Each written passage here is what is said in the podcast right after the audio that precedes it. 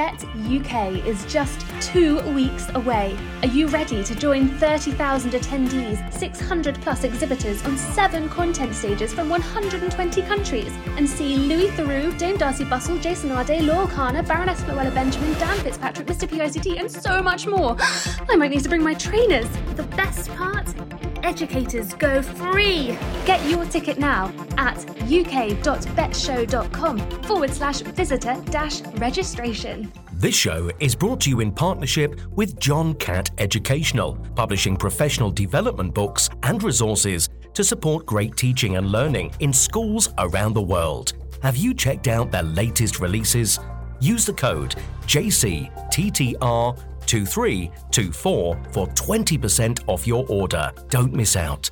Visit johncattbookshop.com to explore their full range of titles and advance your own professional development today. Happy reading.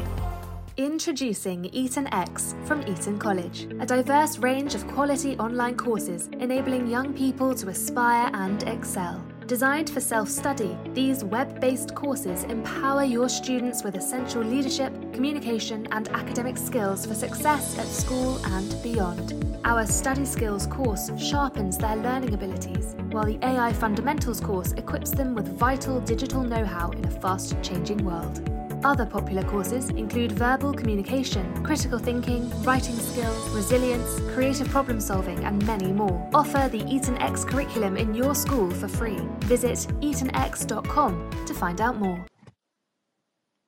Hello, everybody, and welcome to TTR this lovely uh, Monday evening. Um, we've got a wonderful show for you coming up all about school interview days. And the big question we're asking this evening is what would you add or what would you take away from the school interview day process?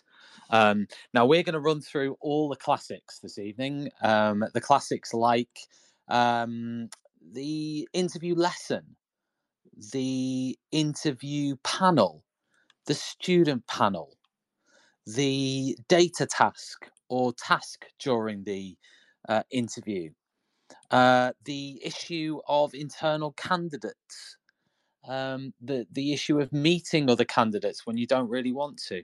Um, we're going to hopefully explore all of those this evening in terms of what we would add or what we would take away from school interview days. And are school interview days archaic in their current form? That might be another question I'm going to ask um, people this evening. Is you know, are we moving to a point where in other industries outside of teaching, interview days are much shorter, much more succinct, um, much more effective, or are school interview days the way they are because they need to be the way they are?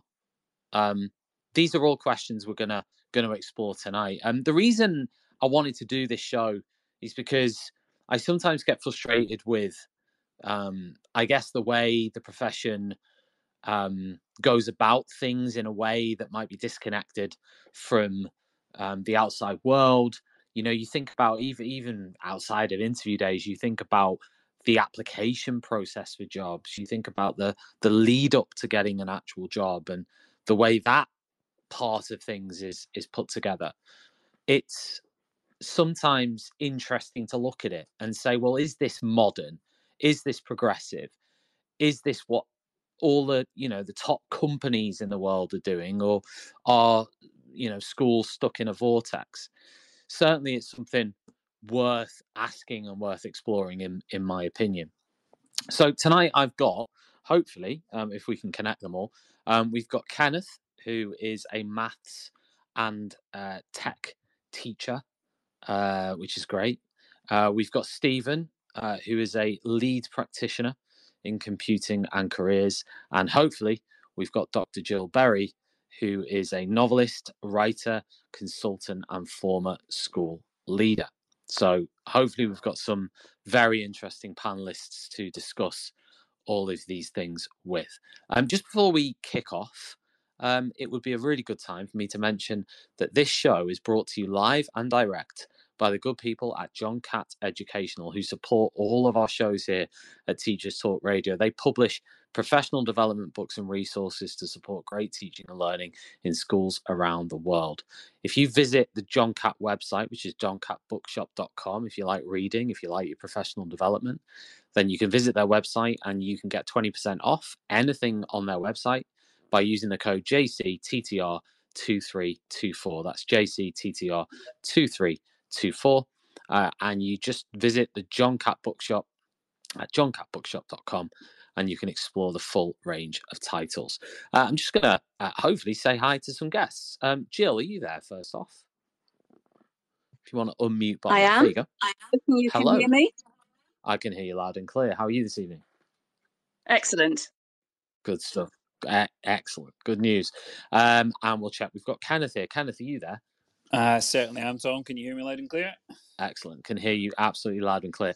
I'm not sure we've um, connected Stephen yet, but hopefully we can we can connect him up um, as well. So um, I'll start with with you two then. Uh, my my big overarching question was, what would you add or take away from school interview days? Uh, Jill, can I start with you on this?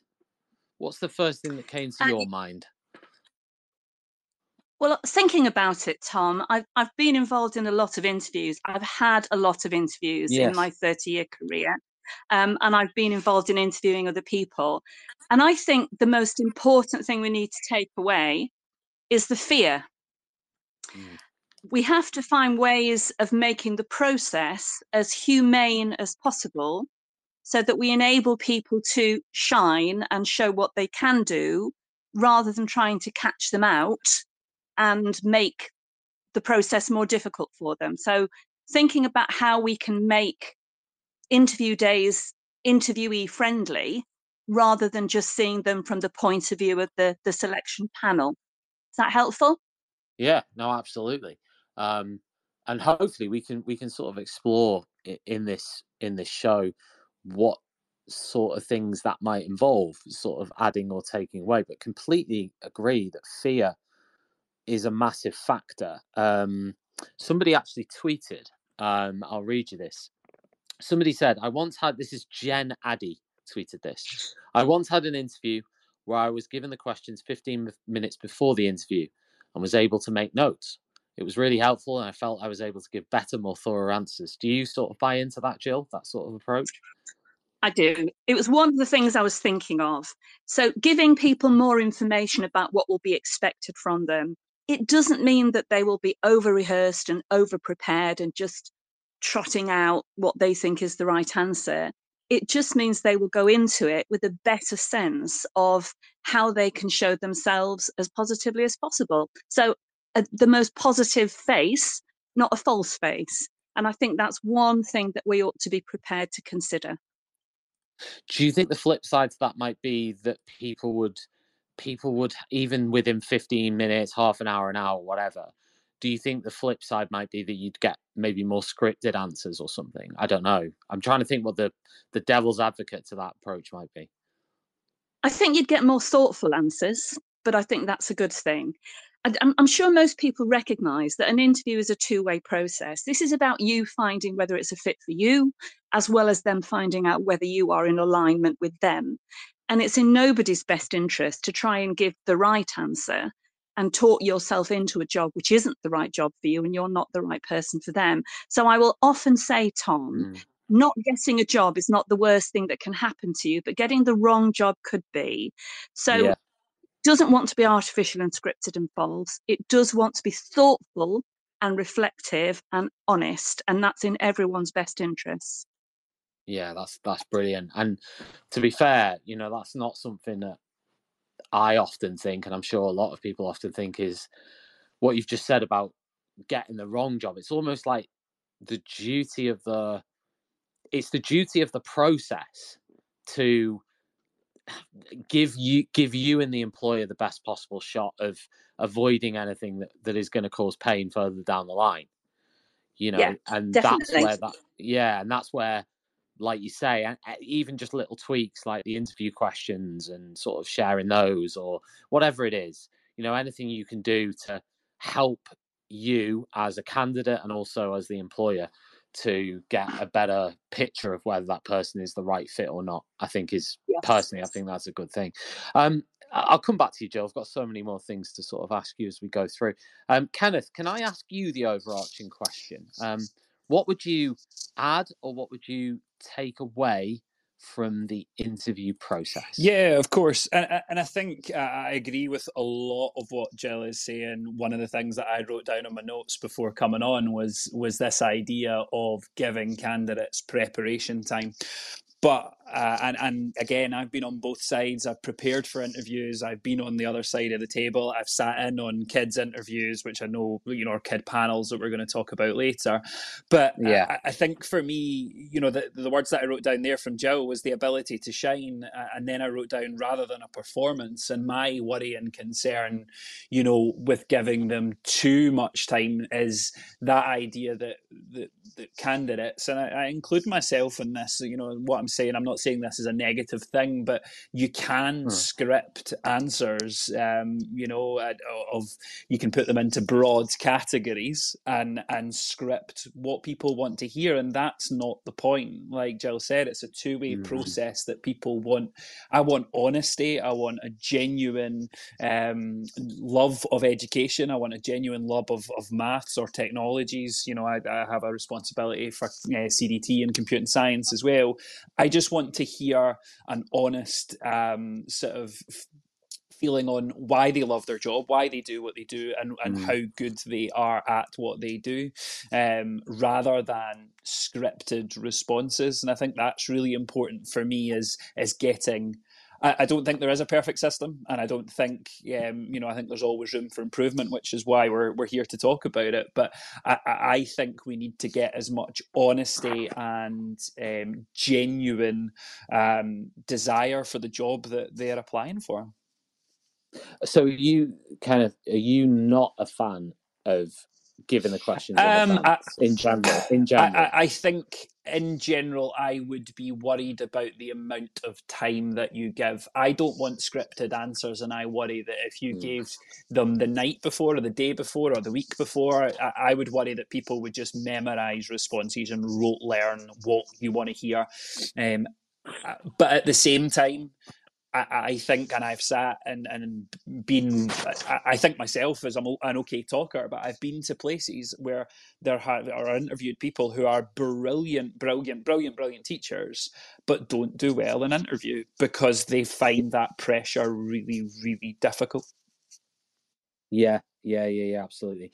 And you know, I, I wonder as well, and I'll ask this later on, is you know why are- why are teacher interviews so long Mm. and so extensive? You know, compared to a lot of other industries, you know, they are very sort of exhaustive in terms of you know the, the, the hoops and you imagine some of these interviews are like two or three days Yeah. you know it's like it's crazy you know And that, Um, that the, the anyway, expectation yeah, to talk at length. I mean, I, I don't know if you can tell from the accent. I'm from the dulcet, dulcet uh, north of Scotland, um, but you know, it's um, it- it's an expectation up here, or not seen as an expectation, but it's certainly something that when you're doing interviews, that you'll be asked a question and you'll be asked to talk for around about five minutes. You know, for for a traditional panel interview with head teachers and other people. You know, maybe not so much the the kids and the panels with them, but why why why are we talking for five minutes or why are we aiming to talk for five minutes? Why are we not just having a conversation and, and pulling out some genuine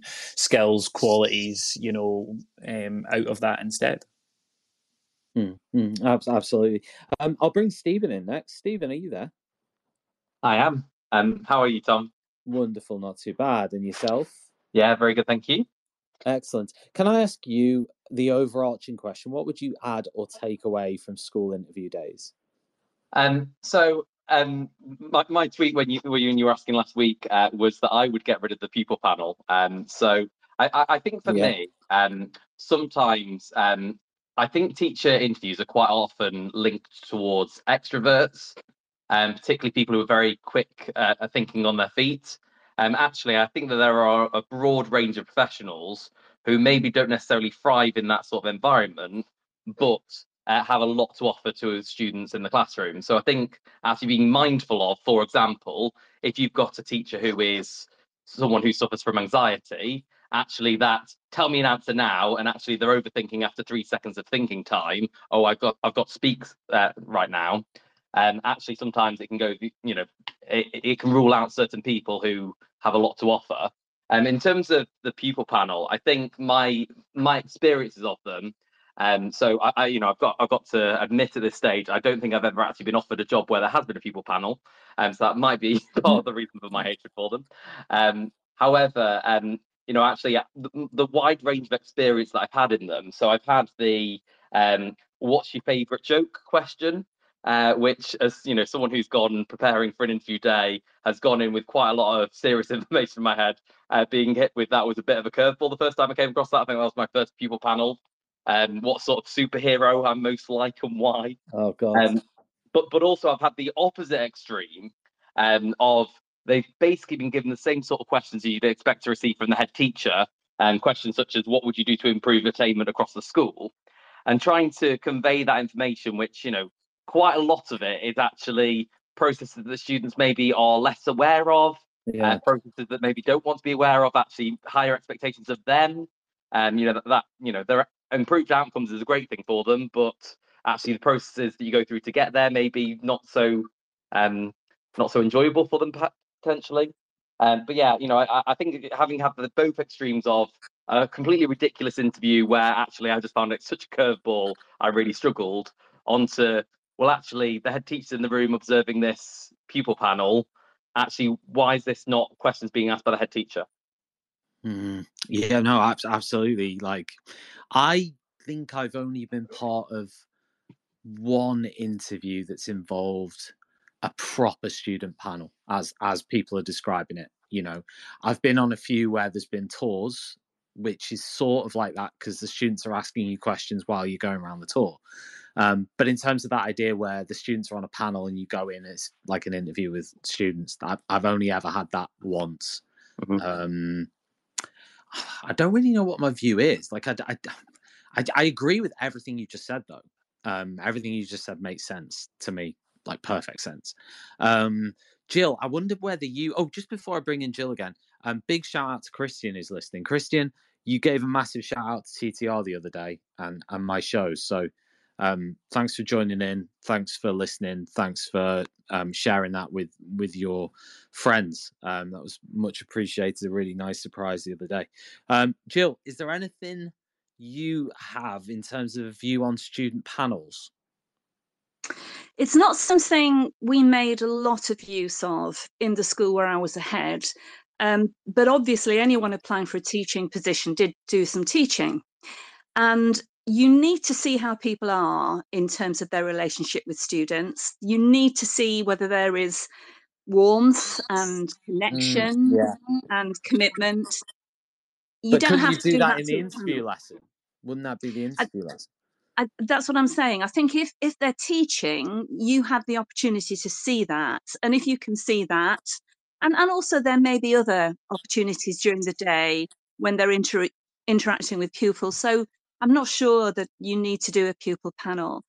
When I was involved in pupil panels myself, I quite enjoyed it. I quite like talking to students and listening to yeah. them um, and, and, building relationships, even within a, a, constrained interview situation. But I accept Stephen's point, and, and there can be some ridiculous questions. Um, so it's, it, but it is about relationships. I mean, teaching and leading in schools is all about relationships. If um, at the beginning of the formal panel interview, which we always had at the end of the day, I would always ask each candidate to tell me how their lesson went. Um, whether if they had to do the same lesson the following day with the same group of pupils on the same topic, they would do anything differently. And it was always interesting to hear their reflections about their lesson. I wanted to hear that they had enjoyed it but I also wanted to hear that they were self aware and recognize that actually knowing that class, maybe if they did the lesson again, they would do certain things differently. And I hope they'd have the confidence to admit that. But that's the whole point of putting them in a situation with pupils, it's to look at their capacity to build relationships, to communicate, to show warmth and humanity, perhaps humor. Um, you want them to be themselves mm. as far as possible. Yeah.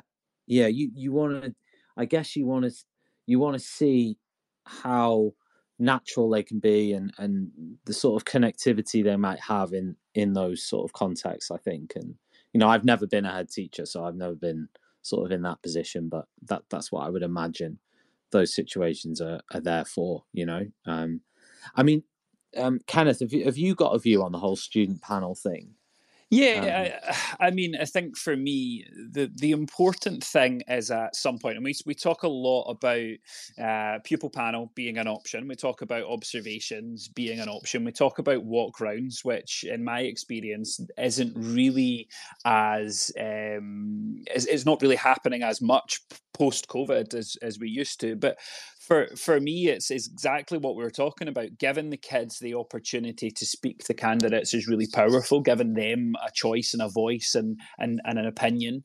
But uh, of course, the, the pupils aren't going to know about the, the, nuances of the skills and qualities which make an effective teacher or an effective leader or you know an effective candidate or or whatever we're interviewing for. But it's that human element of teaching. It's that we they are our customers, if you like, for lack of a better term. You, we need to talk to these learners uh, on a daily basis. You know, we talk to kids probably more than we talk to the adults around us on a daily basis. So I, I think it's really important that people get the opportunity to see candidates. Um, you know, talking to to the kids. You know, I, I don't know how others have worked it, whether it's been facilitated by staff members so that it's not just you know the participant and the kids. I, I've always sort of sat on the side, and you do pick up a lot of those softer skills that the kids maybe aren't. Um, the kids aren't really getting a hold of. But at the same time, I find, in my experience, candidates are much more relaxed with young people than they are with um, with with you know senior leadership, head teachers, that yeah. kind of idea. Jill, I want to ask you, with your former school leader sort of hat on, were the candidates where you were like, after the interview, this person's amazing, and then the lesson sort of fell down or, or the or the student panel fell down or another element fell down and it was like chalk and cheese. Not often. um, yeah. I mean usually i think that there was a degree of a degree of consistency but the lesson was really important. If they'd done well in some areas but actually the lesson had not been successful I would be very reluctant to employ someone in a teaching capacity. I, I think everybody's nervous at interview, and there's nothing wrong with that. It's part and parcel of wanting to do well, of wanting the job. You have yeah. to be able to see through the nervousness to their capacity to do the job. Um, if I can give an example, I remember once interviewing a biology teacher it was it was a temporary contract. Sadly, my head of biology was unwell, and we were looking for someone to fill in. And the mm. woman who we interviewed was one of the women was was very nervous. She was incredibly nervous. She said she hadn't had an interview for a long time, and she was and she wanted the job very badly.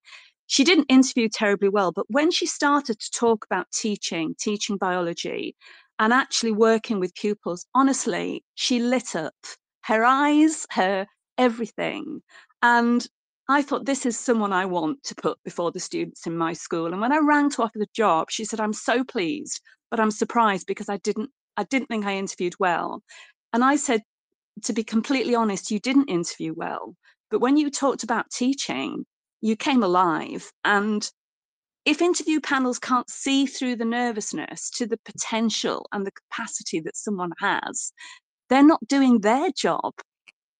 So it's just about and it's looking for the positives not trying to trip people up not trying to mm. put them under pressure to see how yeah. they cope with pressure that isn't necessary no. but you do need to be astute you do need to have insight and you need to be clear about what's important what matters most and what matters most to a teaching job is how they will connect and get through to students and care about the students and be committed to supporting the students to be their best. If it's a leadership role, they also need to demonstrate that they can do that with colleagues. Those are the things that matter most, in my view. And we have to think how can we structure the day so that we are able to see what potential this person has? Is that helpful, Stephen, Tom? Yeah, no, absolutely. Um, Stephen, out, out of interest, because you know, people who are just joining us, Stephen was saying that he would take away the the sort of student panel element in in an ideal world from an interview day what would you replace that with or would you literally just go interview or would you just be having your interview lesson as the sort of thing where you see them around the kids and stuff I think so. Th- there are lots of different things that involved in an interview day. Um, so for me, actually, that how they engage with students in the classroom is obviously evident from your interview lesson. Um, quite often, you are given that tour of the school, and I think actually that opportunity to go around with a small group of students, talking to them about, you know, what do you like about the school, uh, things that they would want to develop in the school, actually your ideas coming into the role, etc. Actually, that sort of informal walking around, that natural conversation. I think we were talking before about actually how an interview can come across as being, you know, scripted answers, very long answers, whereas actually having a nice conversation can actually be the better way of drawing out information from people. And I think the same's true in terms of how people get along with students. Actually, if you've got you know two students showing a candidate round, you know, if you're herding around all your candidates, so you've got six or eight candidates or however many you've got uh, who are all walking around the site together, obviously that's very difficult.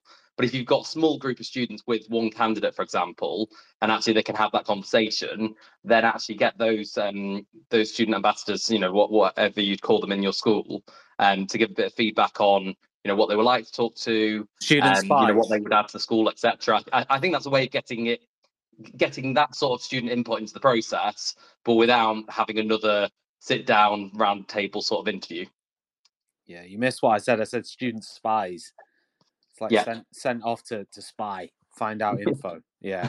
Yeah. Um yeah, no, I totally absolutely makes sense. Um I just wonder like did you say that you've had those student panel experiences and interviews that you've gone for? Yeah. Um and you sort of mentioned why they went wrong. I mean, can you sort of expand on that a little bit, just in terms of what what exactly was it that you really didn't like? Um, so I, I, I- think it's just that variance. So, you know, the, the, the way that I work, the way that I prepare for interviews, um, you know, I, I- do very rigorously prepare for interview. And actually, you, you know, when you get through uh, a schedule for the day, actually, that's the one thing that it's really hard to kind of prepare your thoughts on. Um, so, you know, actually, you prepare for your interview, you know, what sort of questions are likely to come up, what sort of experience do I need to have in mind here? Or you obviously prepare for your lesson or any presentation that you need to do. Actually, it's just the the wild variety in the questions that you get in a student panel. And you know, I'm I'm there looking up the night before. Oh, I just need to remind myself of my favourite jokes in case I get hit with that one again. Um, but uh, you know, th- th- those sort of things. Actually, you know, you, you don't want to be in a situation where your mind goes completely blank. I think that's that's painful when you're in your interview with the head teacher or senior leader, etc. Um, but actually, you know, within the student panel, if you just can't think of something, actually, that is, you know, it it it, it makes the conversation very difficult. Well, I think Stephen is that me dropping or is that Stephen dropping? I'm not sure. Um, but yeah, no, I got I got the gist of what um Stephen was saying. Um, Jill, I'll I'll go on to you or back to you. Um, in terms of sort of the the tasks, you know, like some interviews have tasks in them. Did did Yeah. you do all that? Did you have tasks in your interviews, like data tasks, like do create a spreadsheet showing you know the levels of progress on this and this and this? Did you do all that or not? I did do tasks. I never did anything with spreadsheets because I never got the joy of spreadsheets myself, Tom. So that that didn't light my fire. Um, Mm. particularly for leadership roles, I was quite interested in how they could demonstrate quick thinking and good judgment in the moment. So one of the things I quite liked to do um, with, for example, senior leadership roles was to give the candidates a number of potential emails. You know, you go back to your office after break or after teaching, and you see a number of quite difficult emails that have all arrived at the same time. So how do you prioritize them? What do you delegate? What do you leave? Where do you send holding emails? And I think it's interesting to do something like that as a group. So if you've got four candidates, they've all had the same emails, they've had time to think about it, work out a priority order, and then get them to discuss it together and I would observe. And that I found really interesting because you're looking like at the their apprentice. Judgment. sounds Jill, do you want to go on the Yeah. apprentice? yeah, no. Well, I wouldn't say you're fired at the end. I might say, you know, you're hired. Um, and also, but, where's the option actually... to burn? Where's the option to burn the computer if there's like ten emails and you just don't want to? Can we can we literally get a match and burn the computer? Is that one of the options we have? It's not the most constructive response, Tom. I wouldn't have employed you if you suggested that. Um, but it, you're also looking you're looking at how they interact with one another. And I can remember, I talked about this recently, one candidate in an interview, having said what she thought, listened to the others, and then said, actually, having listened to everybody else, I think I'd like to change my mind. And I thought, wow, that is oh, amazing. Oh, no, it's real strength. Up, Jill. I see that. No, she wasn't. No, no, no, no, no, no. She wasn't. What she was saying was that she'd listened and reflected and rethought and it's very very courageous to say that in an interview because most people think yeah. i've got to stick to my line i've got to show that i won't be swayed and she was confident enough to say actually i think in retrospect i would i would change my direction here. Because making a u-turn is a strength not a weakness tom. Having the courage to admit okay maybe i need to rethink that i'm impressed with that. So so that was the kind of task that i quite like to do. I would never give them a spreadsheet task or a data task because I don't think those are the key skills you're looking for. I think you're looking for communication, you're looking for relationships, you're looking for integrity, you're looking for judgment. To, to me, those are the things that trump your ability to crunch data. You can learn crunching data. You can learn how to use spreadsheets, but do you have the the personal qualities, the strength of character, to be able to solve problems, to stay calm, to communicate clearly, even when you're under pressure. That's what the tasks, I think, need to establish. Do you know what? I just love this, Jill. I, have I got this just this vision of you as um thingy mobile on the traitors with like the black cloak on, like in the room. So I don't know if you've seen that program. Um, sort of. And, saying, and Claudia models herself on me, Tom. Claudia, I've told I mean. her all she knows. That's Claudia. Yeah. I just have this vision and you're like one of you is a traitor you're the internal candidate the rest of you have a chance at this job you watch no. too much television tom i think yeah i know i know i know um uh, kenneth tasks do you have any creative tasks or any tasks that you've done on an interview where you thought i once got a task right which was uh to plan so my um, interview lesson on a job I went for wasn't given to me in advance. So I knew I had to teach a lesson, but I didn't know what the lesson was about. Oh, wow. Yeah. So I turned up and I did the in. Oh, no, actually, the interview part wasn't first. I literally walked in and they were like, You've got 20 minutes to plan this lesson. There's a computer, and then you're going to deliver it. Can you imagine that? Yeah, that, that that just sounds crazy. I mean, I, I am a fan of uh, maths teacher, uh, fan of data, you know, fan of number crunching, fan of all these things in terms of. But for leadership roles, you know, I, I do think it's really, really important that all teachers engage in the story of the numbers of their department. You know, as a principal teacher, I, I think it's my job to to put forward the vision and values of my department and my faculty, but at the same time I can't just be the keeper of all the the attainment. And yeah, there is um, something to be said for we're not just getting kids through exams, and I agree with that. We have to make them be, you know, the leaders of tomorrow and and all, you know, that kind of stuff. But at the same time, a lot of what we do is based on you know getting the best out of our young people, and we can tell that through the the numbers. So for me, I think all teachers should be engaging in that, but I, I really do think that that's not something for a classroom teacher role, um, because you know they, they would or should definitely be supported by their principal teachers in terms of that number crunching so i, I would never ask a classroom teacher no. to, to, to number crunch uh, or to create spreadsheets but you know the, across that for a classroom teacher level role, but I mean leadership, maybe, maybe head of department or above. You might. I think that's it. It's it's showing that strategic leadership. It's showing that idea. The, the classic one that that I have seen and used and, and had done to me in the past as well is you know giving them a set of of data, you know, last year's attainment results or or a historical pattern of the last four or five years, um, and and you know looking at the short medium and long term goals. You know, I completely agree with Jill in terms of thinking on your feet, as you would have probably said there, Tom, with with regards to that lesson. You know, that's that's one of the things they're probably trying to look at there. But at the same time, we need to have you know staff members who are or leaders especially who are not just looking a day or a week in advance. They've got to have what do I prioritize in terms of my short term goals. That's a quick win, easy fix. I get that done. Middle, you know, leadership, you know, or middle sorry medium goals. What can I do this year? And then that kind of Olympic cycle. What can I do in the next three to four years? What's the long term goal um, to to spin round some of the numbers? Um, yeah, you'd expect that from a maths teacher, though. Yeah, no, absolutely. Um, I just want to give a shout out to people listening along. We've had lots of people dipping in and out um, this evening. Um, Naureen's just popped in. We've got uh, Mr. Das, who's always a listener on TTR. Thank you, Mr. Das, for um, always tuning in. We really appreciate that. Um, we've got Hannah, we've got Catherine, we've got Leanne, we've got Miss Albashir, we've got uh, Mrs. Zigmund, we've got Sammy, uh, we've got Joanna, Liam, Andrew, and lots of other people. Um, if you want to call in, I would really appreciate if you click the little button on the bottom left. You can join us.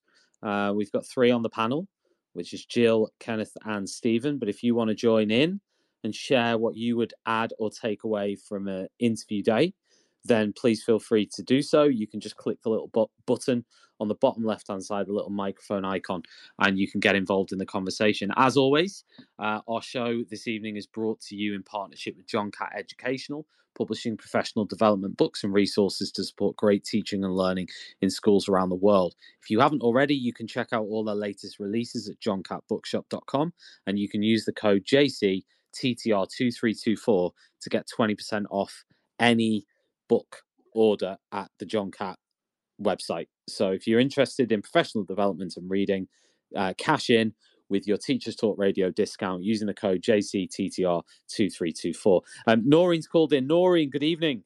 Hi, hi, Tom. Hi, everyone. Hello, how are I'm you? not too bad, thank you. So, Excellent. So tell me, what would you add or Uh, take away I from the interview? I day? requested the mic in order to ask a question, actually.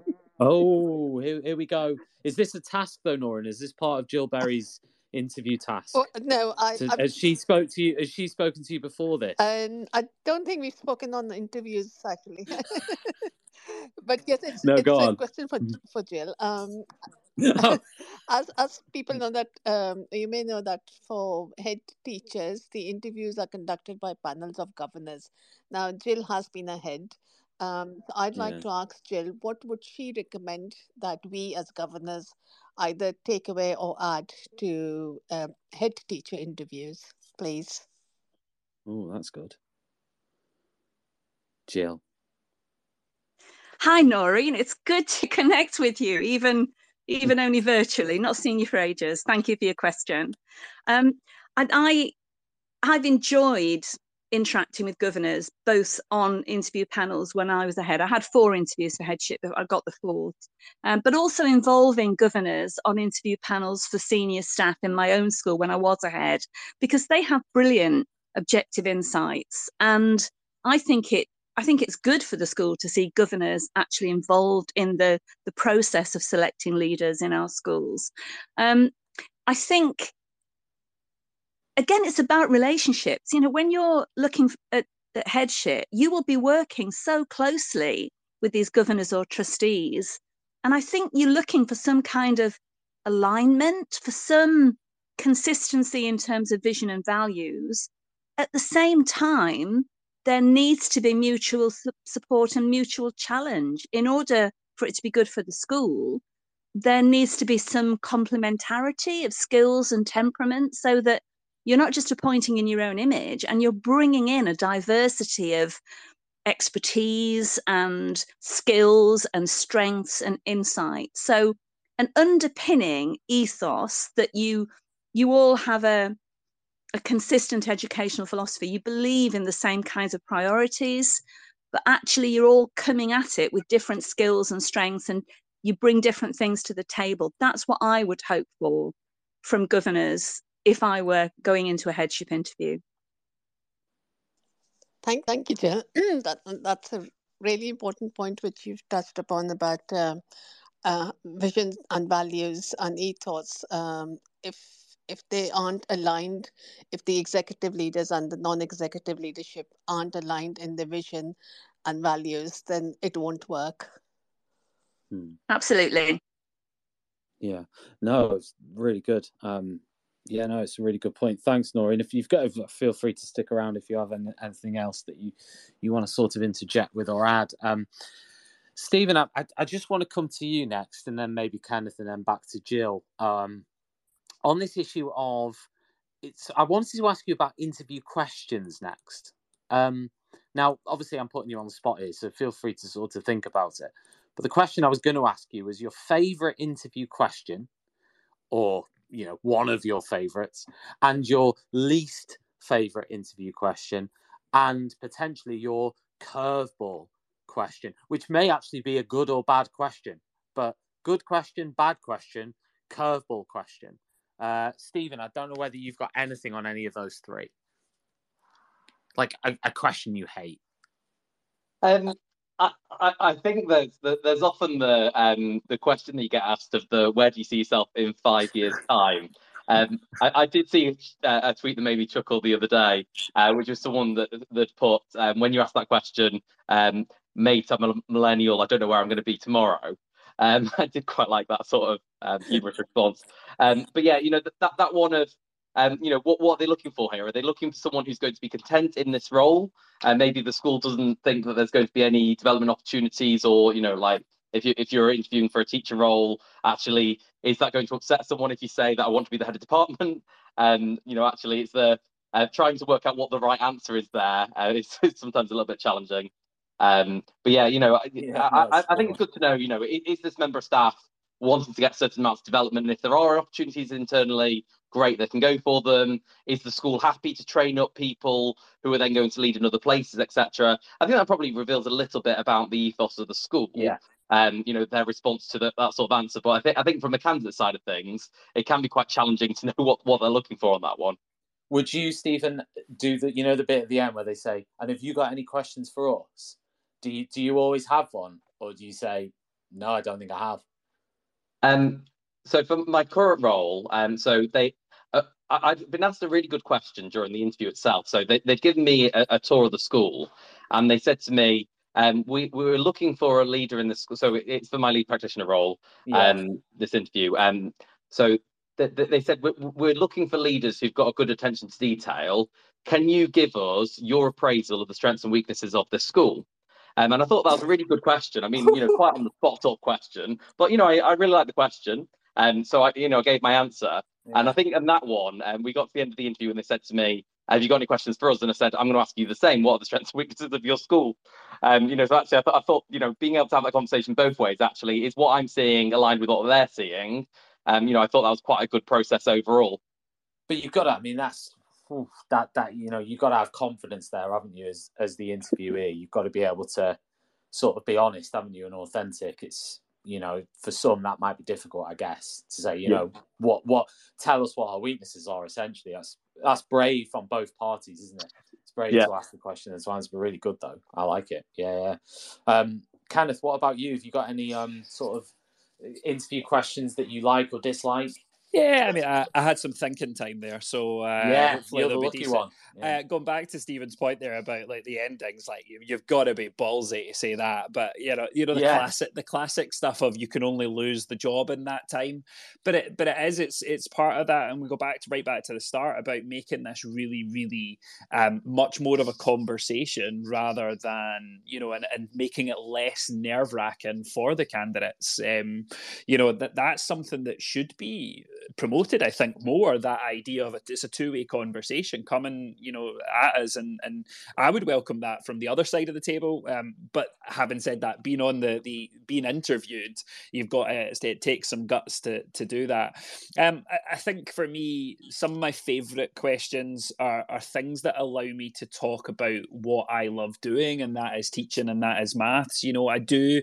I'm, I'm not trying to be, you know, Mr. Ego, but at the same time, a, a, a, sort of conversation of the skills and qualities, or a why you, you know, why why have you applied for this job in this school? Um, I, I think is is a time for a candidate really to to talk about why they love teaching, why they love their subject, why they've chosen to to to apply for the school. I, I, genuinely believe you should never apply for a job that you don't actually want. Don't do it for experience of interview or I'm not going to get this.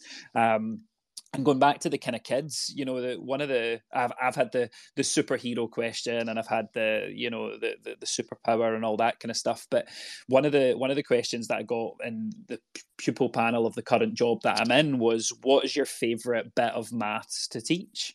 Um, and I won't bore you with the stock response, but you know, it, or the, not the stock response, but the response that I gave is the long response. But it allowed me to to be enthusiastic about something that I am passionate about and try and get that across to the kids. And I was successful. I don't know if the kids liked me because that is another question uh, that I would have uh, that perhaps we could go on to talk about at some point. Would be to discuss that idea that. Um, just because the kids have had their say and the kids pick their their favorite doesn't necessarily mean that's who the head teacher and the other you know mm. important decision makers appoint um, you know I, wonder, um, and I, don't have experience either way. You know, anything that I've been involved with, it's been quite fair. But who who does make the final decision? You know, if you have got multiple different elements to it.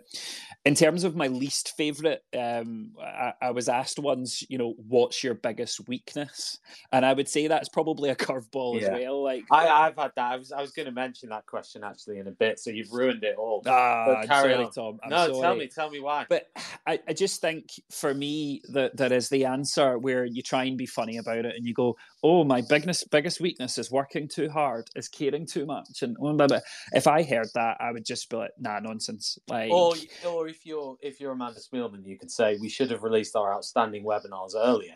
You know, that's what we should have done. That's the biggest weakness I've got. I, I should have I should have released our incredible materials earlier. That's yeah. But but how how do you deal? What what what as an interviewer you wanting to hear? Are you wanting to hear about a person who is honest and says, "Well, my timekeeping is not great," or "I'm not great at meeting deadlines," or uh, you know, or are you wanting a stock funny response? To me, that question yeah. when it was asked, it was my least favorite. It was a curveball because I went, "Well, what do you want from me here? What's I know, the answer?" Yeah, um, yeah, but, but maybe they want I get. Well, I'll ask. I'll ask Jill and Naureen if Naureen. Naureen, are you still there? I am. It, what, what, do you think of that question? It, uh, you must have done a fair few interviews. What's do you, do you what do you think of that one? The weaknesses question. Uh, um, can you hear me, Tom? I, I, can hear both of you, but I was just asking Jill, uh, Naureen to start with if she's still there. You go first, Naureen. Yeah. Thank you. Uh, I, I I mean, uh, it's it's a personal um, choice, uh, I suppose, but I don't think it's it's that bad a question. It it no. allows you, for example, a head teacher, um, they might say, and and we've had that before, that uh, I haven't had that much experience in uh, doing finance, so I would like, if I get the job, I would like. Some um, some more training or some more mentoring to look at budgets because at the end of the day they they'll be doing a lot of that but till you become a head teacher you don't actually run the whole school budget um, so if somebody were to say that to me in an in an interview, uh, I'd say, well, fair dues, and if if appointed, we'll make sure that they get the support they needed.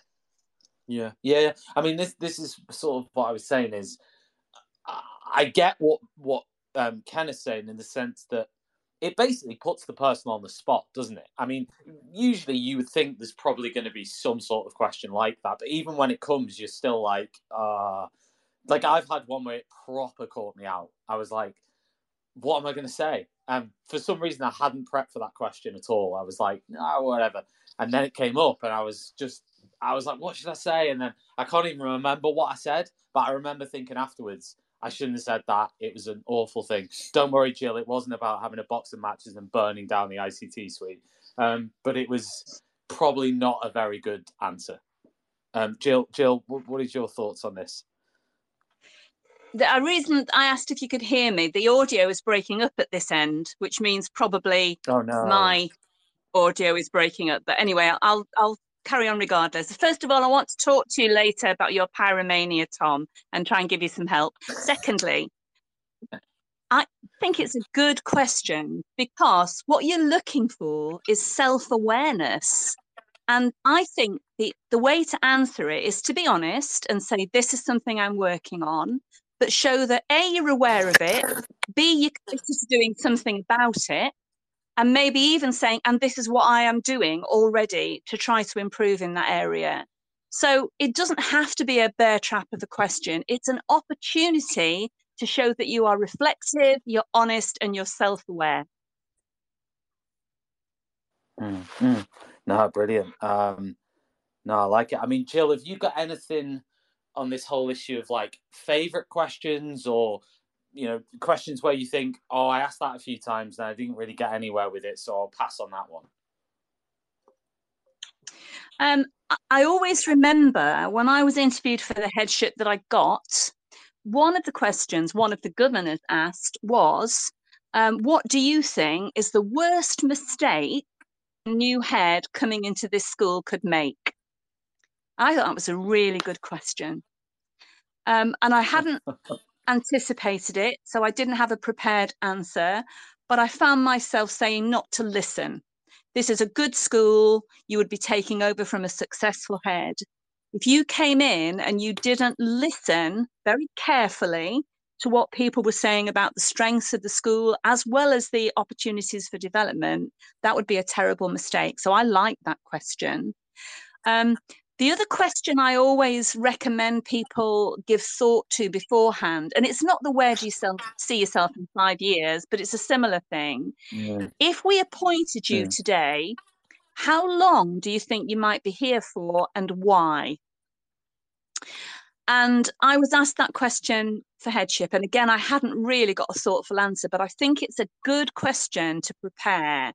How long do you think you would need to commit to the job for and why are you choosing that? What is it about that period of time that you think would enable you to achieve what you hope for what the head hopes for what the governors hope for? So it's not the number of years. You don't even have to say a number of years.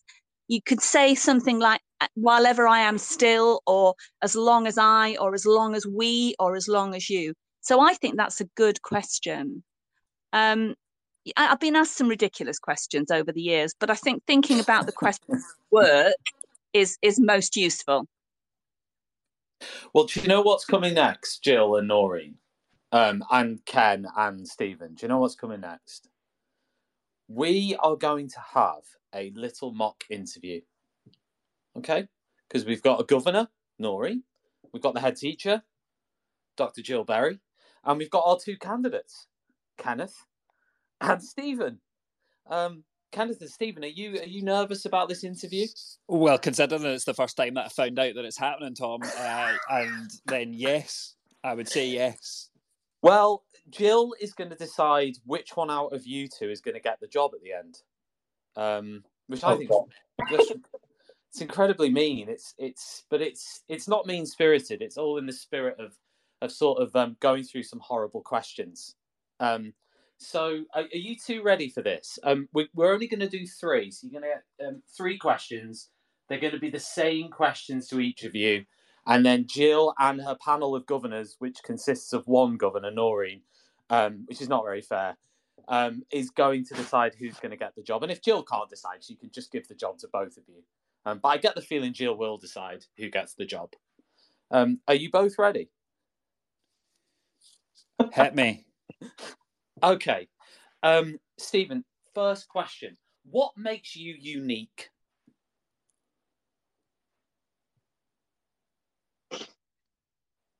That is a very good question. Um, so, what makes me unique uh, is that um, I have a wide range of interests, and, and those collectively um, make me who I am. And so, as well as being a computer science teacher, I like making pizza. Um, I occasionally teach a little bit of math, so I like teaching any opportunity that I have about um, pizza related to math. So fractions are always pizza-related questions, and and yeah, it's that that collectively that makes me who I am. Thank you, Kenneth. What makes you unique? Well, um, Tom, that's a very good question. Just give me a Mm, second while you. I take uh, some water for my thinking time. Classic. No problem. Yeah. Oh, that's really good water.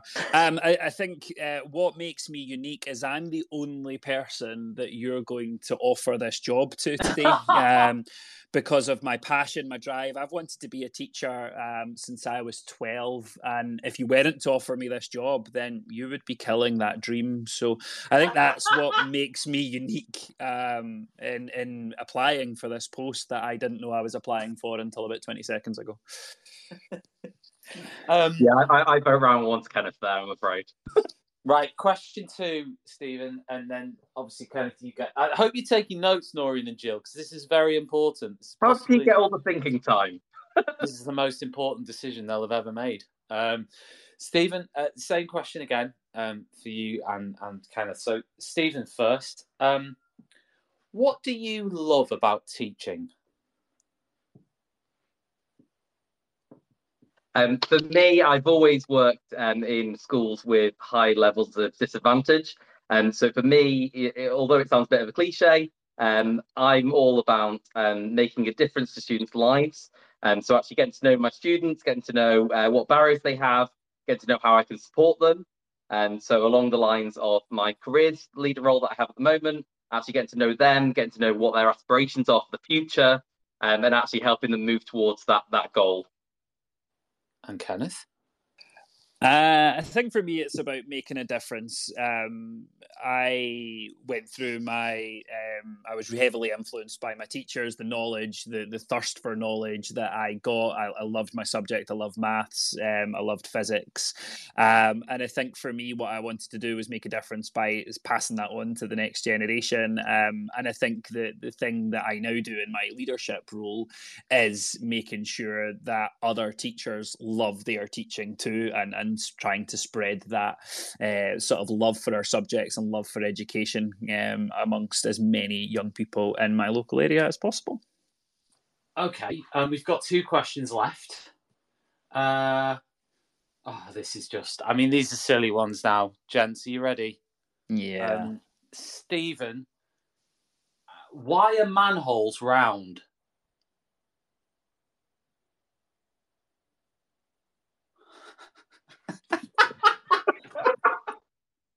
Where are you? What's happened?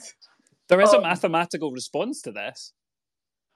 Um, well, as a computer science teacher, I'm going to Google it uh, and I'll let you know. Uh, Kenneth, why, why The- well, the, they are round because then the manhole cover will never fall in on itself. If there were any other shape, you would be able to fit like a square. You would be able to sit diagonally, and it would fall into the hole down into the manhole. Whereas a circle wouldn't do that. So I, I, genuinely, smashed bel- I, that. You I genuinely smashed believe that's the answer. They're, they're round so that they don't fall back into the hole that they they are covering. Do you know what, um, Kenneth, for the last question, because I feel unfair on Stephen because he's had to answer. That is first, also but true. I think he should have um, Yeah. yeah. advantage So- on. The last question is, and you obviously going to answer this one first. Um, if you were a tree, what kind of tree would you be and why? Oh wow! I can see how difficult this is going first. If I was a tree, um, By the way, everybody joining, this is the sort of highbrow chats that we have on Teachers Talk Radio. Um, I didn't realize it was a comedy educational podcast, uh, radio show. Sorry, no.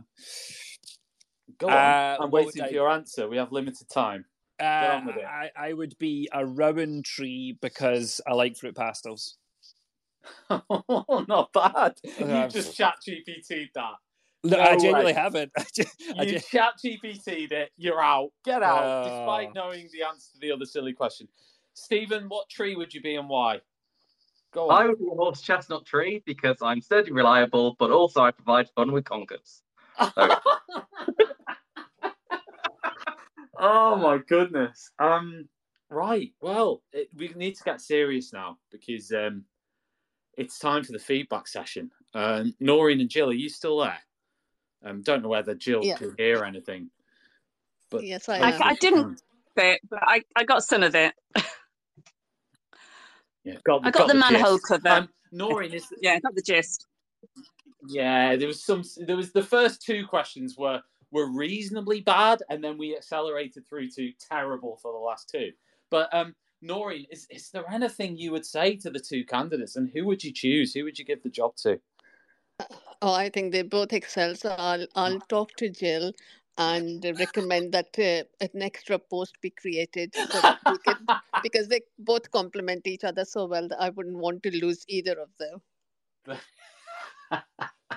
um, ah, there you go. There you go. Somebody's giving a sympathetic, sad little round of applause because we split the role. Nobody's taking it unless Jill decides that she's overriding the governors, which I'm no, sure she no, would never do. No I was going to say, Tom, I was going to say exactly the same. I'm a huge fan of flexible working. flexible working is the way of the future. We need to embrace flexible working if we're going to really address the recruitment and retention crisis. And I would say that Stephen and Kenneth have key complementary skills and strengths.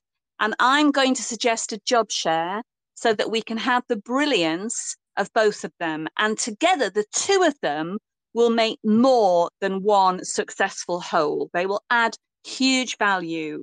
So, both of them, job share, flexible working. I agree with Naureen. Oh, brilliant. Well, we're all in agreement. Um, uh, Kenneth and Stephen, um, how, how do you feel about um, sharing the role? Are you, are you are you okay with that? I'm okay with sharing the role if we both get the same salary. Um, I, I once turned up for my first day of the job and found out it was a job share, and I wasn't told that when I was offered. That was um, that was an interesting one. what? yeah, I, I, I, once arrived to uh, my first day on a job, and and I saw one of the other candidates from the day, and I said, "Oh, what did they offer you then?" And they said, "The job that we went for. What about you?" It was a bit awkward. I'll be honest with you. Oh my god. But then, uh, how did the rest of the conversation go then? Um, we had a fairly robust chat with the head teacher that day. I think I'll, I can say, but never mind. I, what the heck? Um, Jill and Naureen, have you ever actually done that? So I don't mean giving two people the same job, but I mean, have you ever done the interview and at the end been like, we need to try and keep two of the candidates rather than just the one? Yes, we've done that once. Um, again, for this, for the reasons I said before, that um, the the candidates it wasn't for a headship role; it was for a, a role on the SLTT. Um, yeah, both had complementary skills. We didn't want to, um, and we we thought both would work really well and we could split the role um, and um, according to the their strengths which again were complementary to each other so we did do that and I've done the opposite as well. I've uh, we've uh, we've had a situation where we wanted to appoint a head, and none of the candidates. Uh, we didn't even go to um, the interview stage. We looked at the uh, the application forms and we didn't shortlist anyone. And I think wow. governors and people need to be um, strong enough to think that maybe this none of the applicants are strong enough and there's no point wasting their time and your time. Um, they might be strong candidates but they may they were they may not be what you're looking for. So yeah. rather than go through the motions of of inter, uh, of the interviews and you know two day interviews or what have you it's much better i think to to say it right at the start that i'm sorry none of them uh, meet you know and and but but what I'd say is give really good feedback. Whoever is on the interview, whether it's for heads or SLT or teachers, um, feedback is really important. If you don't get feedback, do ring up and ask because that an interview should be um, should prepare you for your next role. If you don't get it, it should it should still be um, a preparation for the next time you go for an interview. So people yeah. should always give feedback, and if you don't get feedback, do ask for it. Yeah. Um, Jill, I was wondering for you in your sort of head days whether there were times where you didn't give a you didn't appoint. I mean, I'm sure there were. Um, m- maybe like what Naureen was saying, where it's even pre that stage, or, or whether there were times where you were like, we want to appoint everybody, and you somehow found a way of doing that. Yeah, and I think a number of things really. I've certainly um, not gone into the interview process thinking about a job share, but I've come out of it thinking about a job share. I think in both cases they were internal promotions where we had two fantastic people who I thought would work really well together.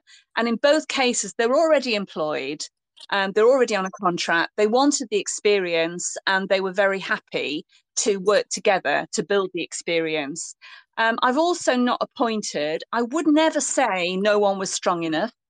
I would say we haven't found the right fit for what we need. So I, I, think I do say to people when you go for interview, if you're not appointed, it doesn't mean you couldn't do the job. It doesn't even mean you couldn't do it well. It just means someone else is a better match for what the school needs at this point in its journey. So it's not a failure, it's just a lack of alignment. And I absolutely agree with Naureen. I've written a blog post about this, Tom. If you anyone looks at my blog, jillberry102.blog, I've written a blog post about schools holding interviews, what I think they need to think about. And I said that people put a lot of time and effort and energy and emotional investment into preparing applications to going through the process. The least a school can do is give them some constructive, useful feedback to help them on their journey. So I absolutely agree. And I'm very disgruntled with schools that say we don't we have a policy of not giving feedback, or they give feedback that's so bland and mm-hmm. generic it's no use at all. So help the people who have invested in applying for your school, even if they weren't the right match, help them for the future.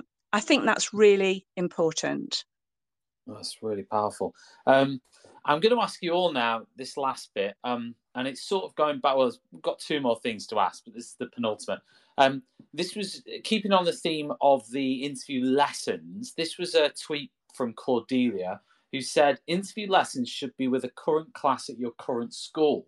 So much of teaching is about routines and how well you know the kids building on what you did the previous lesson. A lesson with kids you've never met before says very little about how well you teach. I wondered whether you agree or disagree with this approach. I'll start with Stephen and then we'll go around from there. Stephen, what are your thoughts on that? I, I, I really like the thoughts of it. Um, so th- th- this idea does keep going round. Um, I've not actually seen or heard from anyone actually doing it. Um, yeah, you know, no, I, I've I, never. No, I don't. No. I, I, I'd really love to see if schools actually do that and whether schools would be willing. You know, I, th- I think sometimes you've obviously got, you know, you got the strange thing of, you know, do you tell your head teacher that you're looking around if you are?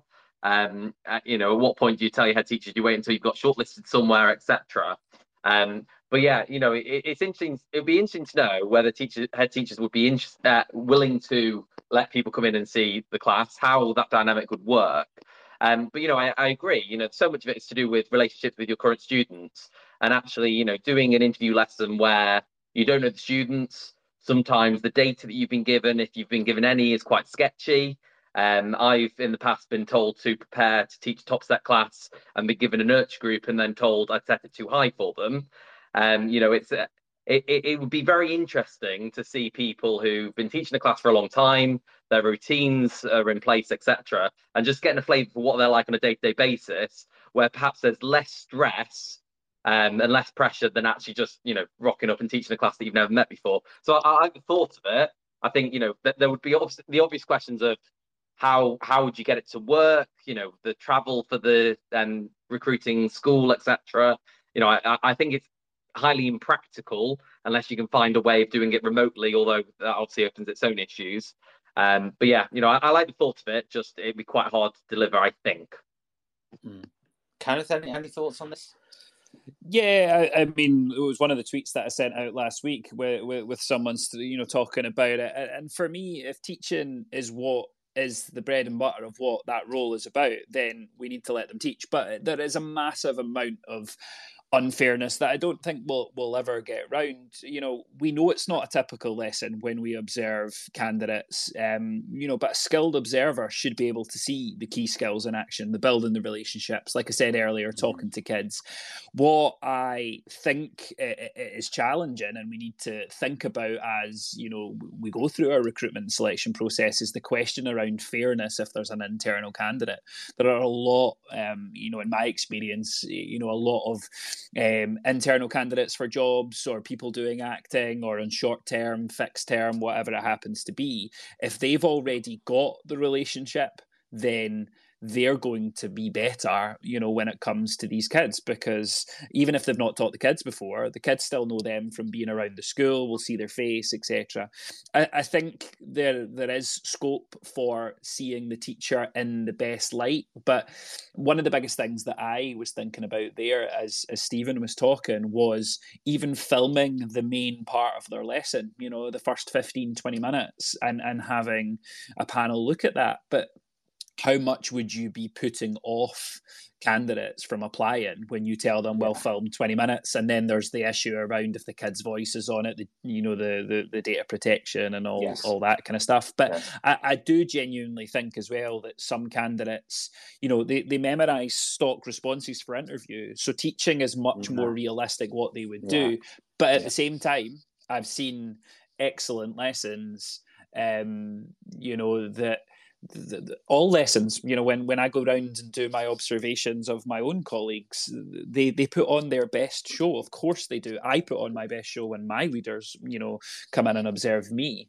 Um, but it's about the observer i think. It's about picking up those kind of nuanced things about the skills that they have what is genuine and what is a performance or you know or what looks natural and what doesn't. I think that's the important thing yeah. Um, Jill, any sort of further comments on that, on the whole idea of going to another school and uh, going to the person's school and seeing them teaching there? I think in some respects it's a great idea, but I think the logistics of it are difficult. I've known it happen once. Since I finished headship, I've had I've supported quite a few governing bodies appointing heads and senior leaders in different schools. And there was one London school where all the shortlisted candidates were local. And the governors agreed to go into their schools to watch them teach a lesson in their current school. Um, and I thought it was great in some respects, but obviously, normally it's just it's not so easy. I think the thing to remember is that we all have to teach new classes. Every year we teach new classes. If it's a senior school setup, you're teaching quite a number of new classes. So the interview lesson is like watching, if you like, the first lesson you might teach with a new group where you're getting to know them, you're assessing their level, you're establishing yourself, you're building a relationship. I don't think that's a terrible thing to do. And although I think that we do want to reduce no. the fear in interviews, we can't necessarily eliminate the element of stress altogether. If teaching an unfamiliar class is stressful, we need to be able to get over it. we still need to be able to to perform and do our job. Yeah. So I don't think it's absolutely necessary, but it is an interesting idea. Yeah. Um, Naureen, any sort of final thoughts on that one? I agree with Jill that uh, it's interesting. Uh, if it can be done, um, that would be good. Um, one thing I'd throw into the mix is that if you've got a candidate, um, an external one as well as an internal one, does teaching a class in in the school where the job oh, yeah. is give a sort of slight advantage to the internal candidate or not? So maybe this, if you have that situation, maybe it might be an idea to try and see if you can go and see the external candidate teaching in their school. So you've seen both of them teaching a class or in their own school, maybe. yeah, yeah, yeah. To level it out, you mean a bit, sort of thing. Yes. Yeah, yeah. No, good point. Um, okay, final question um, for all of you, and I'll start this time with Naureen actually, and then we'll work round from there. Um, if you had to choose one or the other, Naureen, of keeping either the interview lesson that, that a candidate has to do or the interview itself. So let's imagine that the interview day is only made up of the interview and an interview lesson. Nothing else happens. There's no there's no tours, there's no like tasks, there's nothing. It's that. It's the interview and the interview lesson and you can only keep one of those two things. Which one of those would you keep? Um, well, as as the governor, I'm only involved in um, interviewing um, SLT and heads, and usually uh, a lesson isn't part of the interview process there. But if I were a head and we're looking at appointing a teacher, I'd keep the interview because then you can um, sort of dig in more into various aspects um, of of their craft. Yeah, I mean, well, I'll go to Jill. Jill, do, do you agree with Naureen there? You've got to keep one or the other. It's either um, this is for a teacher interview, middle leader interview, senior, whatever. Right? It's it's it, they've they've got it. There's a teaching capacity there. Um, it's either you keep the interview lesson or the interview. You have to choose one or the other to keep.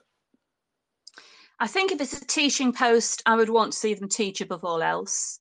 If it's a leadership role, I'd want to talk to them about about leadership and give them some scenarios and give them tasks. But it, it's a bit of a false yeah. situation, Tom, because you're never going to pare it down to that extent, are you? Uh, Jill, I, um, never, I never promised you anything with this show when I invited you on. I, I, didn't guarantee it was going to be quality. I just said it was a, it was an invite to come on. Carry on.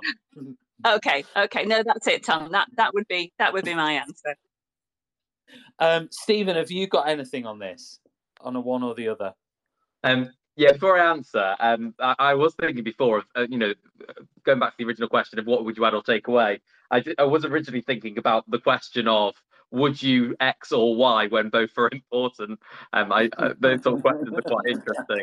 And um, you know, so hmm, yes, don't I can see both sides. Show, Stephen, right? Yeah, don't slate that. It. Come on. uh, um, but anyway, uh, yeah. So um, yeah, I, I, I think I, you know, I agree with Jill. You know, actually, it would be for me, it would be the lesson if it's predominantly a teaching role, because um, actually it's important to see what they're like in the classroom, see what their pedagogy is like, see how they get an understanding of whether the students made progress or not, and what they do about it. Um, for me, leadership roles, it would be more about the interview.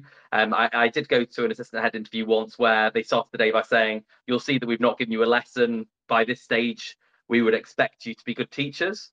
And you know, I agree with that, but actually, you know, I, I, I do think I'd like to see the lesson from everyone. But yeah, le- le- lesson more important for teachers, interview more important for leaders. I think overall. And finally, Kenneth, are you keeping the lesson or the interview? I am going to be really conventional and, and agree with uh, with everyone so far. I think absolutely classroom teacher. I, w- I would want to see the lesson. That is the yeah. absolute bread and butter.